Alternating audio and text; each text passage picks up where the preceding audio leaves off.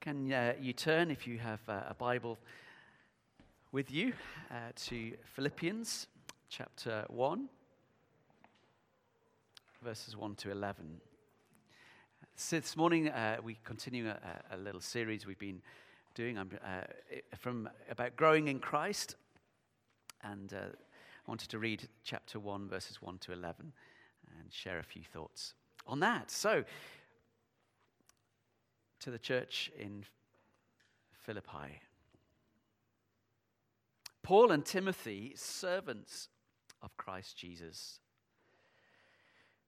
to all God's holy people in Christ Jesus at Philippi, together with the overseers and deacons. I, I, th- I think that means that the overseers and deacons aren't discounted from being the holy ones.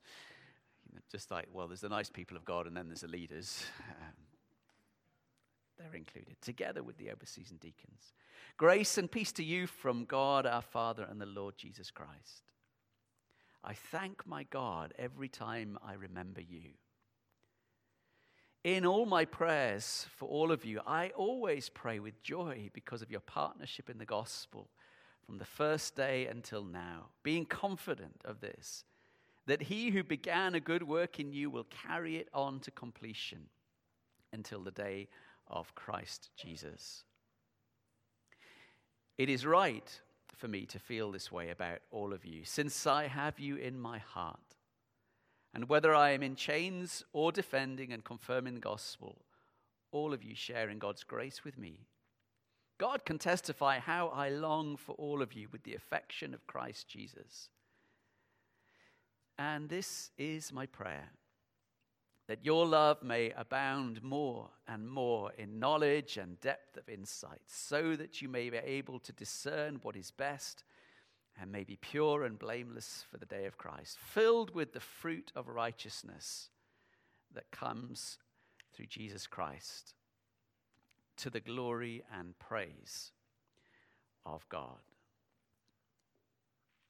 Amen. I love Philippians. It's a It's a letter of joy. It comes up lots. It's a great start. I hope it encourages you. I hope so. Just warm you up a little bit. It can be interactive.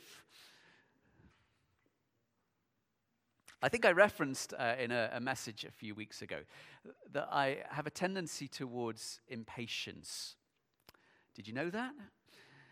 I was telling you about growing a tamarind, and I was really curious if I could grow this thing. And I, I had—I didn't really know how to do them. It's within the days before internet, and you could like Google everything. So I, I set up different ways of trying to germinate this, these seeds. I had some in a sandy soil. I had some in like moist compost. I, I had some that I put a bas- plastic bag over the top to make it humid and keep it warm, like a little greenhouse. And um, Some seeds I soaked, some I just put straight into the soil, great horticulturalist that I am. But in my impatience, I was kind of, nothing happened for a while, for quite a long time, and, and um, I got more and more curious to see which one was working, so I started to just disturb them and like root about, well not root about, to see if anything was happening. One of them grew. I think... Um, I disturbed the others far too much. But it reminded me that there's something about life that grows. Now, I know the flip side of that is there is decay and decline and death. That is part of life. But so much of how God has created the world is implicitly about growing, about developing, of being transformed. Now, of course, it doesn't happen by accident. It doesn't happen kind of like just uh, randomly. There are things that set the scene. Like for the seed, there was the soil and the warmth and the water and the utmost care and attention from me, the grower, in my impatience. One of the things that I love about many parts of the Scripture, and indeed Paul's writing to this church in Philippi, is... is that there are many conditions you'd think that it would be not really feasible for this church to grow in Philippi. And I'll explain why in a minute. But he recognizes that God is at work in their life, in his life, in his experience, and that is his intention to bring about positive change, to bring growth that is good. We sometimes talk about headwinds and challenges and the things that constrain. But in Paul's letter to Philippi, he says, look up and trust. So I hope we get that. Look up and trust. Why? Because of the faithfulness of God. He says, I thank God, my God, every time I remember you. In all my prayers for all of you, I always pray with joy because of your partnership in the gospel from the first day until now, being confident of this, that he who began a good work in you will carry it on to completion until the day of Christ Jesus. It's great to be part of a community of faith. Uh, you, many of you know, most of you know, that I, I recently had a sabbatical. It was brilliant. Thank you so much for that opportunity. And I, I had lots of great times. It was great to, to study, and it was great to, to be in other fellowships from time to time. Um, but you know what? When I went to churches, there were a couple of things I noticed. And I, I'm not doing this just to impress you or make you kind of like, oh, aren't we great?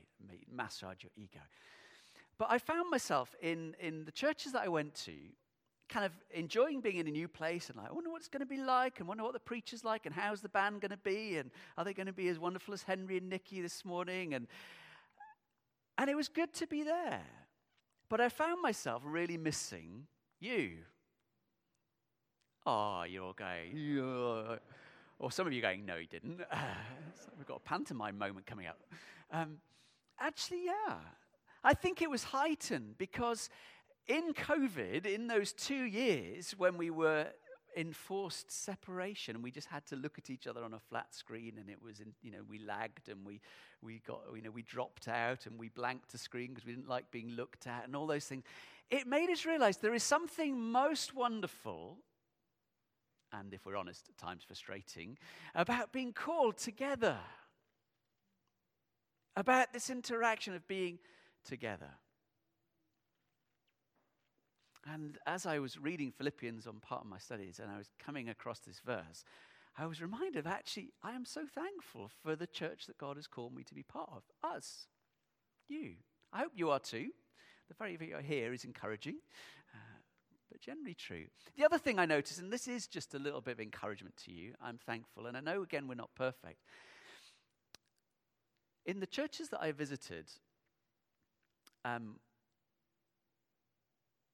it was quite easy to be uh, to come and be a visitor and sit down. And I have to say, in most of the churches I visited in different places in the world, very little did people come and actually say, hi, what's your name, who you, where you from, and brought a welcome. And it wasn't because they were rude, and it wasn't because I had a sour face on and, you know, can't keep away. But there is something about, I was thankful for, for us, very thankful with joy about that genuine warmth and looking out for those who are coming in. If that's been your experience, I'm really glad. If it hasn't, I apologize. We're not perfect, but we really do want to be a welcoming church. It really, really matters.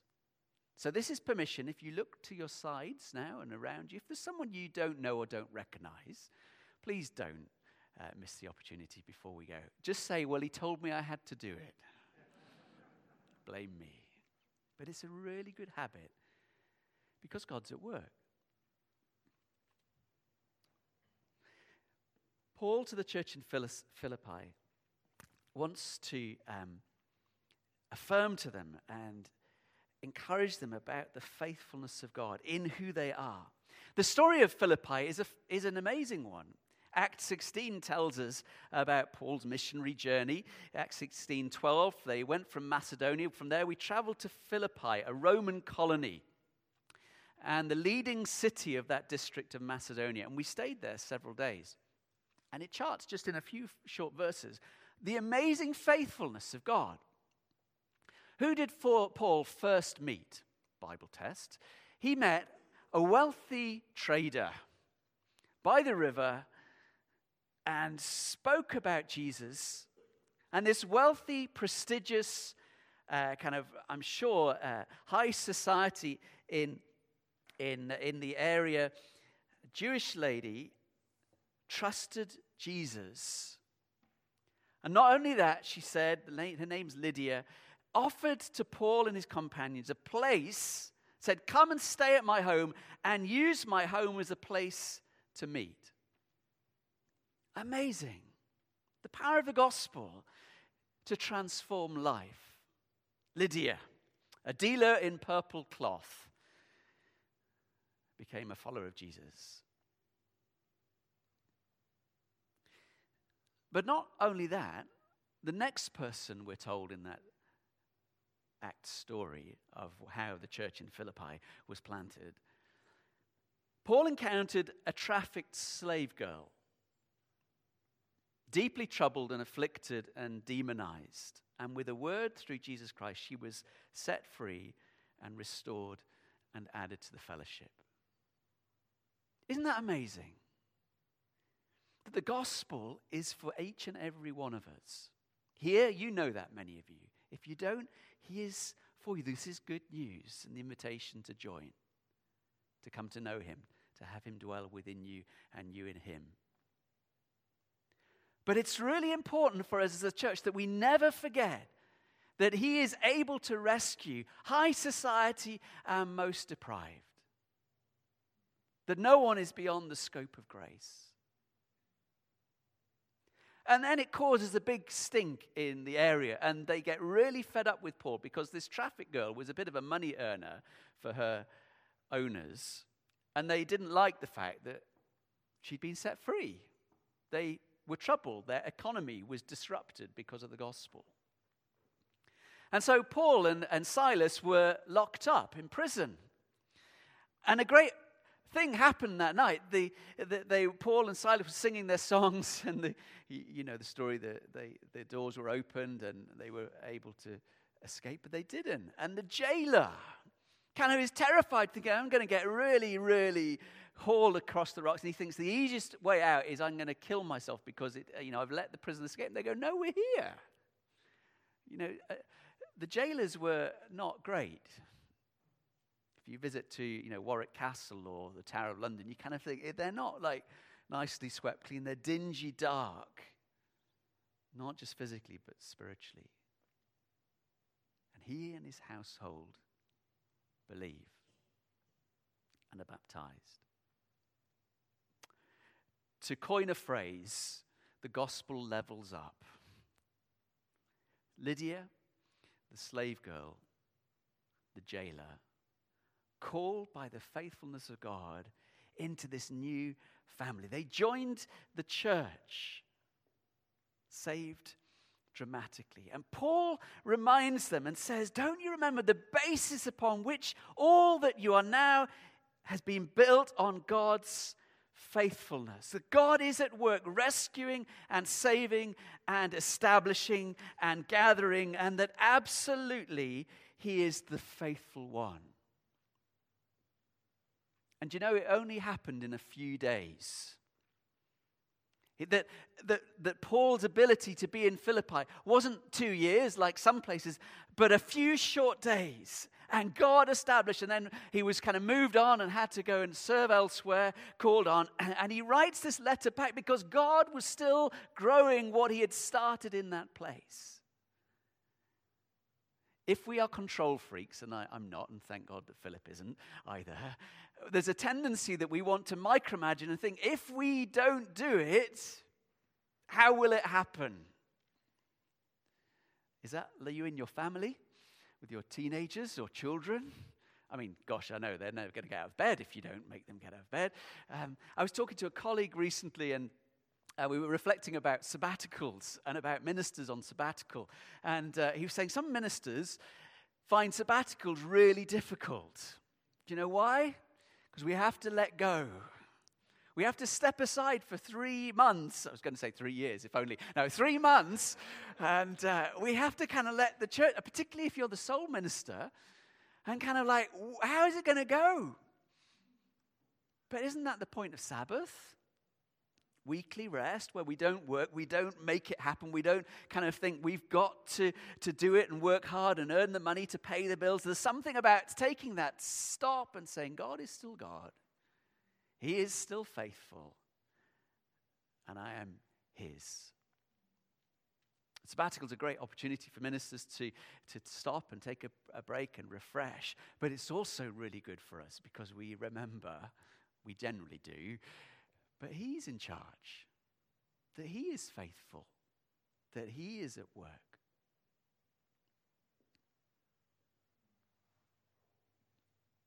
We are here as a fellowship because of the faithfulness of God. It's a prison epistle. He writes it from prison. He is in chains, he's told them. They know that. They're concerned for him. They're worried about their spiritual father, you know, the, the Apostle Paul. But Paul s- reminds them that God is faithful. There was a book that many of us read a, a number of years ago. It's, it's an amazing story. The Heavenly Man, a Chinese Um, leader called um, Brother Yun. And I read uh, this, and I, I made a note of it. It's in, in chapter sixteen.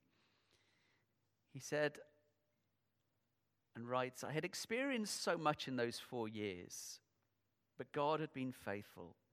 I'd suffered some horrible tortures, but God had been faithful. I'd been dragged in front of judges and courts, but God had been faithful. I'd been hungry, thirsty, and had fainted from exhaustion, but God had been faithful. Through it all, God was always faithful and loving to me. He had never left me nor forsaken me. His grace was always sufficient, and he provided for my every need. I didn't suffer for Jesus in prison. No, I was with Jesus, and I experienced his very real presence, joy, and peace every day. It's not those in prison for the sake of the gospel who suffer. The person who suffers is he who never experiences God's intimate presence. Wow. There's an echo of what Paul is writing to the church. Take heart, he is faithful. Spurgeon, in his um, first volume of his biography, The Early Years, it's a good few hundred pages. I love this that he says, finally, I bear witness that he is full of truth. True have, have his promises been. Not one has failed. I have often doubted him, for that I blush. He has never failed me. In this I must rejoice. His promises have been yes and amen. I do but speak the testimony of every believer in Christ, though I put it thus personally to make it more forcible. I bear witness that never servant had such a master as I have. Never brother had such a kinsman as he has been to me. Never spouse had such a husband as Christ has been to my soul. Never sinner better a savior. Never soldier a better captain. Never mourner a better comforter than Christ hath been to my spirit. I want none beside him. In life he is my life. In death he shall be the death of death. In poverty Christ is my riches. In sickness he makes my bed. In darkness he is my star. And in brightness he is my sun. By faith I understood that the blessed Son of God redeemed my soul with his own heart's blood, and by sweet experience I know that he raised me up from the pit of dark despair and set my feet on the rock. He died for me. This is the root of every satisfaction I have. He put all my transgressions away. He cleansed me with his precious blood. He covered me with his perfect righteousness. He wrapped me up in his own virtues. He has promised to keep me while I, I abide in this world. He has already prepared a mansion in heaven of unfading bliss and a crown of everlasting joy that shall never, never fade away. He did have a way with words, but true. God is faithful and about his work. In these difficult times, I've, I found myself listening less and watching the news less. Have you?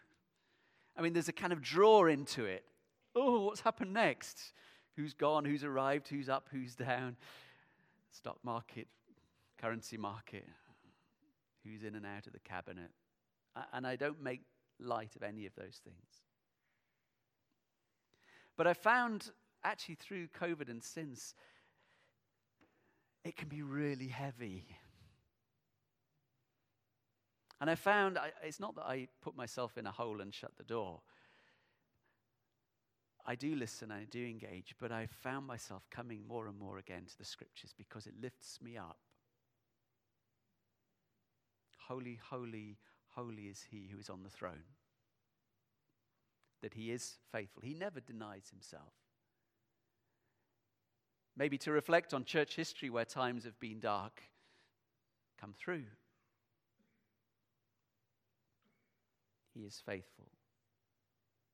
You see, the church is planted in and through God's faithfulness. one six, being confident of this. If you're going to be confident about anything, be confident of this. What does he say? He who began a good work in you will carry it on to completion until the day of Christ.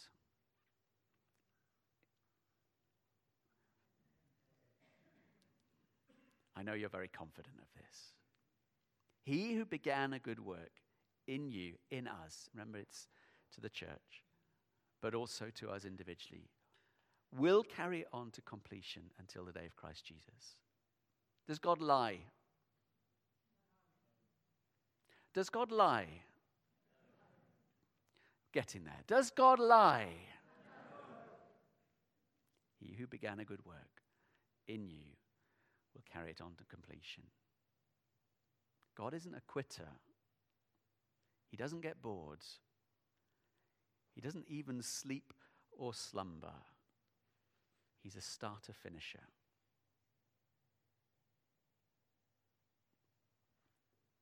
And Paul moves on to speak of uh, the love and compassion of God in verses seven to eight.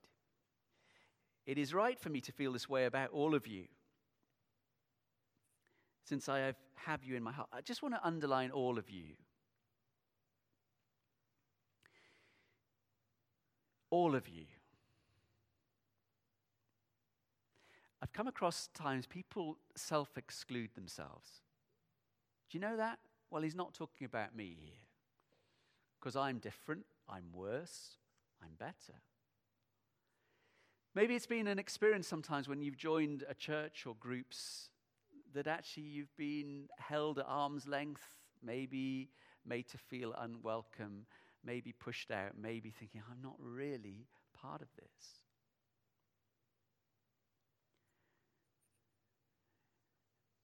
It is right for me to feel this way about all of you. Since I have you in my heart, Paul has grasped that Jesus' love is fully encompassing. I know it's tough. It's tough to love. But Paul, in, in what he models for us as a, a leader and what he encourages in the church, is saying his grace is enough, his love is wide enough. And if we are a people who find themselves kind of pushing others to the margins or finding them that they're too uh, difficult to get along with, and they may be very difficult to get along with, I'm not naive. But we have to call upon the love and compassion and the presence of the Holy Spirit to help us in those difficult movements, because Paul is absolutely right. It is right for me to feel this way about all of you, since I have you in my heart. And whether I am in chains or defending and confirming the gospel, all of you share in God's grace with me. God can testify how I long for all of you with the affection of Christ Jesus. Remember, he's he's con- struggling with the bickering women in his church. There's two of them who are co-laborers, who have fallen out, and he has to write to them and say, please, sort it out. They really should have known better. I mean, church life is always amazing, isn't it? It's never bumpy and difficult. We never kind of like find that someone has blanked us on a Sunday morning. Or you just feel lost in a crowd. Sometimes it sometimes needs us to just have a little courage to join in, and also for us to be outward looking and embracing. Paul loves the Philippians deeply. He's not just trying harder. He's not being kind of uh, superficial and idealistic. Nor does he just bite his tongue. He does challenge things when there's disunity and division, and corrects people and challenges people and says, this isn't the way that Christ has called us to be. We have to address difficulties, but with the love of God that he knows. And in doing so, that brings growth. And that brings fruitfulness. To another letter nearby, Paul writes in, in Colossians chapter one, verses nine and ten, very similar words. He says, for this reason, since the day we heard about you, Paul didn't plan this church, but he's writing to them, we've not stopped praying for you. We continually ask God to fill you with knowledge, the knowledge of his will through all the wisdom and understanding that the Spirit gives, so that you may live a life worthy of the Lord and please him in every way, bearing fruit in every good work, growing in the knowledge of God.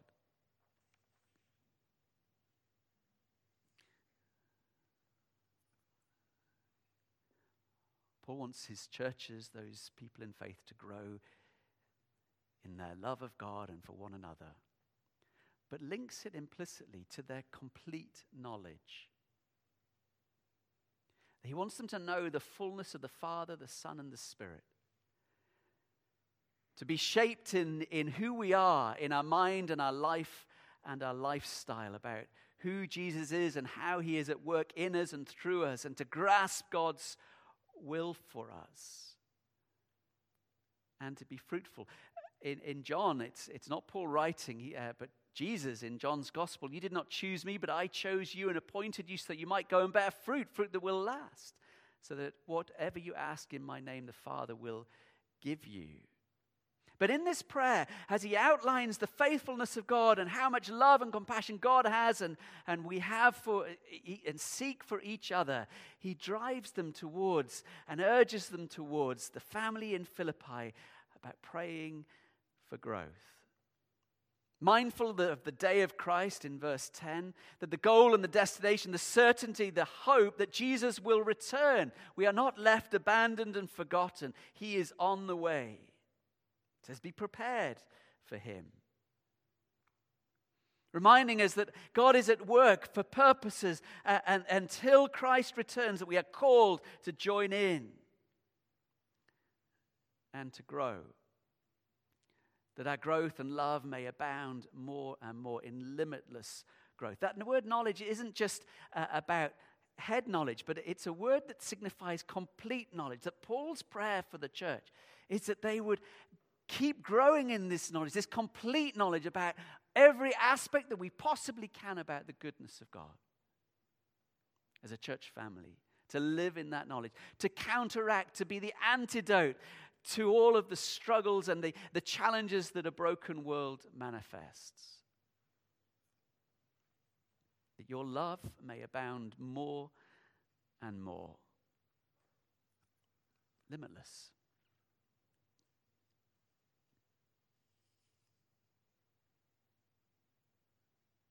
I found these last verses of, of chapter one and verse nine to eleven really helpful in the last few years. And this is my prayer. The reason I began to think about it was I was think I was sort of reflecting a little bit on those prayers of Paul. What does Paul pray? If you're reading through his letters, see what he prays about. It's good to see. If you're kind of stuck in prayer life, see what Paul prays, or see what Jesus prays. It's kind of as a, a good prompt. And I was reminded, I said, uh, uh, uh, as I read it, and this is my prayer. And I was like, okay. And he prays this for the church. That your love may abound more and more in knowledge and depth of insight, so that you may be able to discern what is best and may be pure and blameless for the day of Christ, filled with the fruit of righteousness that comes through Jesus Christ to the glory and praise of God. I found myself praying that for myself. of taking that scripture, of reading it through until I can mostly remember it most of the time as a memory verse. And sometimes reading it slowly and stopping and pausing and thinking that your love, Edward, may abound more and more in knowledge and depth of insight. Why? Because in knowledge and love, depth of insight, we are able to discern what is best, not just what is good, what is best. What is pure and blameless for the day of Christ, filled with the fruit of righteousness that comes through Jesus Christ to the glory and praise of God. And you know what? As I've prayed that, I've been praying it over those people that are very special in my life. And my godchildren, they get to be the focus of this prayer often.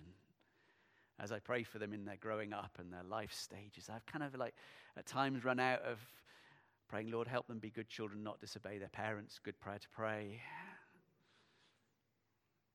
But I found this has really enriched my praying for them. Pray this for your children. Pray this for your grandchildren. Pray this for your families. And you know what? It's also been an undergirding basis of praying for us. For us as a church family. For us as Chipping Camden Baptist Church. For those who've been here and who are joining with us. That our love may abound more and more in knowledge and depth of insight. That you may be able to discern what is best and may be pure and blameless for the day of Christ.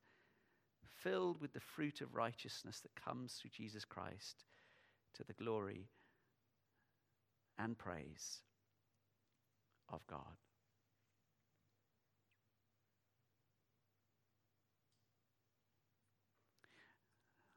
The very first pastor I learnt from when I became a Christian at nineteen often used this phrase when he was preaching and teaching, and it was on a little desk thing on his desk, and it was on a poster, and, and it, he talked about it often, but I remembered it. And with these verses in mind, he, he used to say, sow a thought, reap an action, sow an action, reap a habit, sow a habit, reap a character, sow a character, reap a destiny.